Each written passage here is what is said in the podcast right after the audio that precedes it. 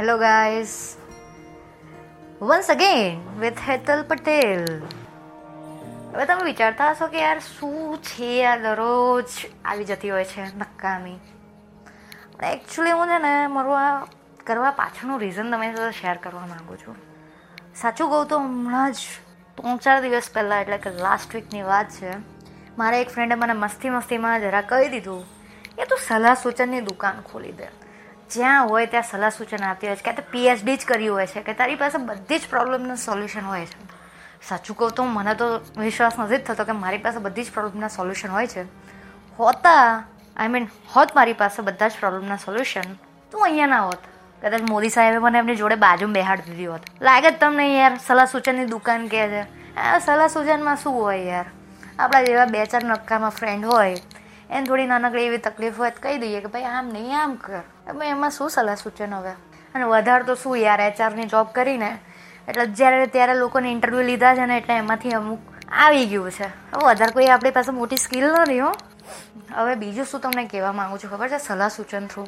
સલાહ સૂચન એટલે કે એવું નથી કે ભાઈ, હું કંઈ રસ્તે ચાલતા બધાને સલાહ સૂચન આપું છું. એ તો જરા એણે મને મજાકમાં એવું કીધું. પણ આપણે, આજનું જે હું જે કહેવા માગું છું, મારો જે મેઇન પોઈન્ટ કે એડવાઇસ અને આપણે જે પેલું કહેવાય ને, બધાને એડવાઇસ બહુ આપતા હોઈએ છે. જે લેવા આવતો એને આપી આપણી વાત સાચી. પણ ઘણી વખત જો આપણને સાચું ખબર હોય ને, તો પણ સામેવાળાને નહીં કહેવું. એ સૌથી વધારે સારી વસ્તુ છે. એનું કારણ કહું માણસ આપણી પાસે જે સાંભળવા, એને જે સાંભળ્યો ને, એ જ આપણી પાસે સાંભળવા આવે છે.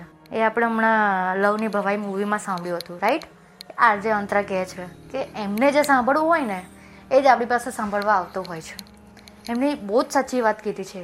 એના કરતાં પણ મેઇન શું વસ્તુ જ ખબર? માણસે પોતે રિયલાઇઝ કરવાની જરૂર છે. કોઈ કહે અને આપણે રિયલાઇઝ કરીએ ને, એ વસ્તુ સાચી બહુ જ ખોટી વસ્તુ છે. Self realization take you somewhere where you want to go not people want you to drive be driver for your life only don't try to give your driving seat to someone else આપણું ભાઈ English એટલું સારું નથી હો. એટલે કદાચ થોડું ઉપર નીચે થઈ જાય, ઓગણીસ વીસ તો સાચવી લેવું બધાએ.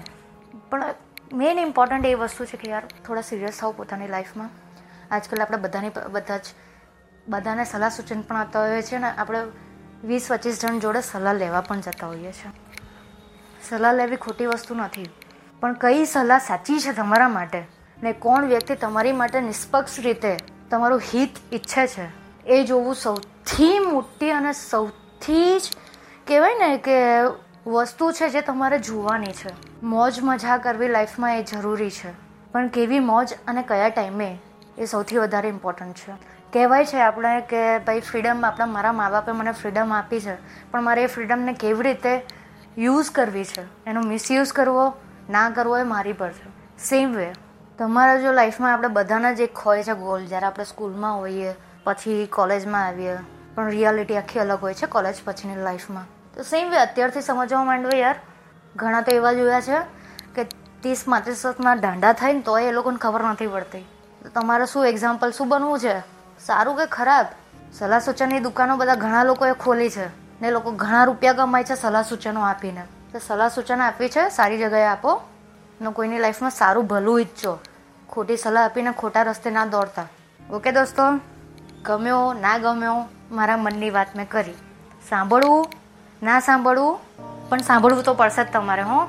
ચલો તારે સારો દિવસ રહે. ગુડ બાય પાછા મળશું નવી કોઈ વાતો સાથે.